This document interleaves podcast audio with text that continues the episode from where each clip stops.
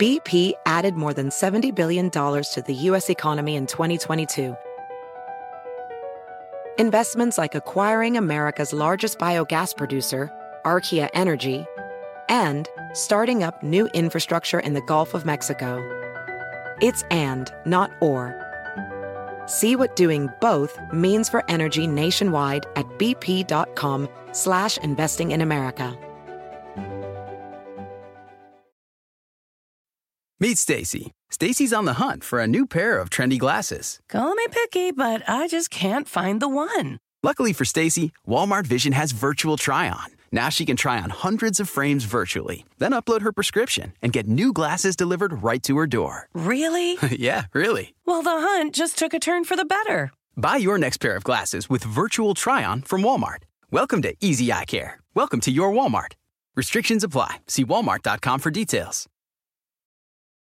Well, we fought for this record. I think I was in, I was inspired by going on YouTube and seeing, well, not just YouTube, but I knew I had the footage to, anyway, since I'm a footage collector and also a fan of the Stones. And it was uh, the first time that Mick Jagger and the Stones performed this record, and it was right after Brian Jones' death in 1969. And they were in Hyde Park, which is in the middle of London. And I, I see the footage, and and Mick Mick Jagger, Mick Taylor, who co-wrote the record Charlie Watts, and also Keith Richards. I mean, they made this joint funky. Now you could tell also that that this was like one of the first times they filling this record out, which is usually when you're checking out a band and they're performing a record for the first time, they're really funking it out because the spaces, uh, uh, they got unsure spaces. And when I heard this, I was like, yo, I want to cover that. I knew the Honky Tonk Woman as a record, but the, the the performance that they did of this when the record was fresh and new was totally different, especially in the hook, than um than the the, in, the other record ended up, you know, with uh, more like a sing-songy vocal or whatever. So I I told Gary about the funkiness and the beat, and he came back with a beat which was more like a Run D, Run DMC ish joint, which I I really dug and I built upon that and and made Honky Talk Woman, which was basically about you know some hookers in in, in New Orleans and Brazil. I made it about the damn law. you know, honky talk rules is like I'm tired of one-sided laws, and you know, and just recently, just the whole Confederate flag thing is like, okay, you know, you got you, you got the nerve to jail people under this flag. It's just like you know, people on another side of, of this coin is like saying this has been so de- derogatory that we've taken the talk, but I'm just tired of you trying to back up that flag with the same old talk, honky talk rules. Yeah. And I fought for that record because initially, when we wanted to clear it, we were totally rejected by our publisher, by you know their publisher. So I reached out to the Stones and, and I also reached out to Bernard Fowler. And the tri- tripped up thing, um, Bernard Fowler, when I actually did a, a Rolling Stones tribute in Cleveland in the Rock and Roll Hall of Fame a year ago, I met Bernard Fowler and Sarah Dash and and uh, Merry Clayton and um, you know Bobby Keys, who's passed on, and Ian, Mc- you know, I mean, guys. Uh, actually was the Rolling Stones band that played on Sticky Fingers and all that. I did a tribute, and I met those those fine people, and I kept in touch with um Bernard Fowler. First, I reached out to Marshall Chess, who used to run the Rolling Stones record label, and Marshall says I'm not in contact with them anymore, but you know, here's a person who's Keith Richards' manager. Maybe you get in touch with her. I wrote her. And then I wrote Bernard, and Bernard said, "Hey, by the way, you know, we're down in there, L.A., getting ready to, you know, rehearse for a tour.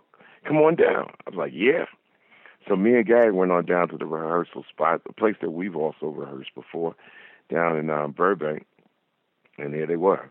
It was Charlie Watts, Mick Jagger, uh, Keith Richards, and and um, Ron Wood, uh, Bernard Fowler, and Lisa Fischer singing, and just their crew, and that was it.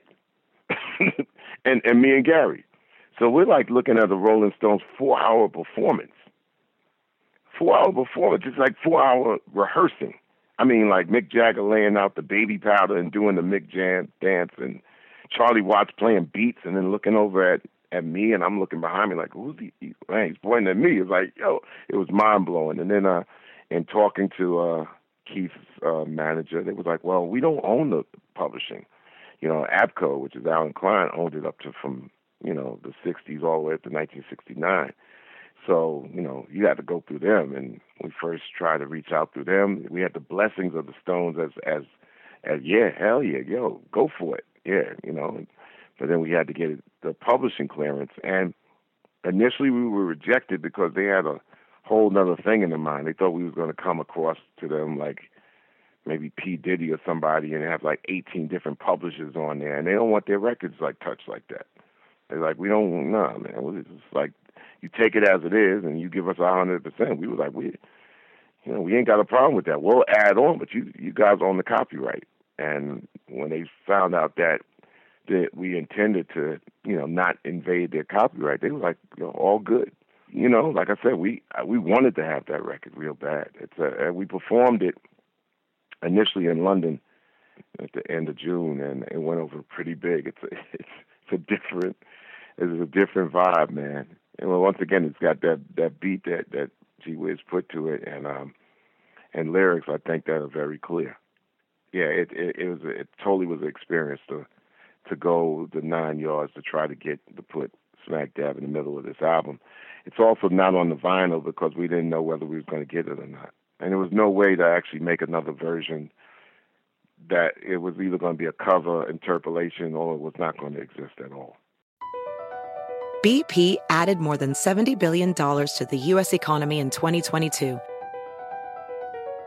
Investments like acquiring America's largest biogas producer, Archaea Energy, and starting up new infrastructure in the Gulf of Mexico. It's and, not or. See what doing both means for energy nationwide at bp.com slash investing in America.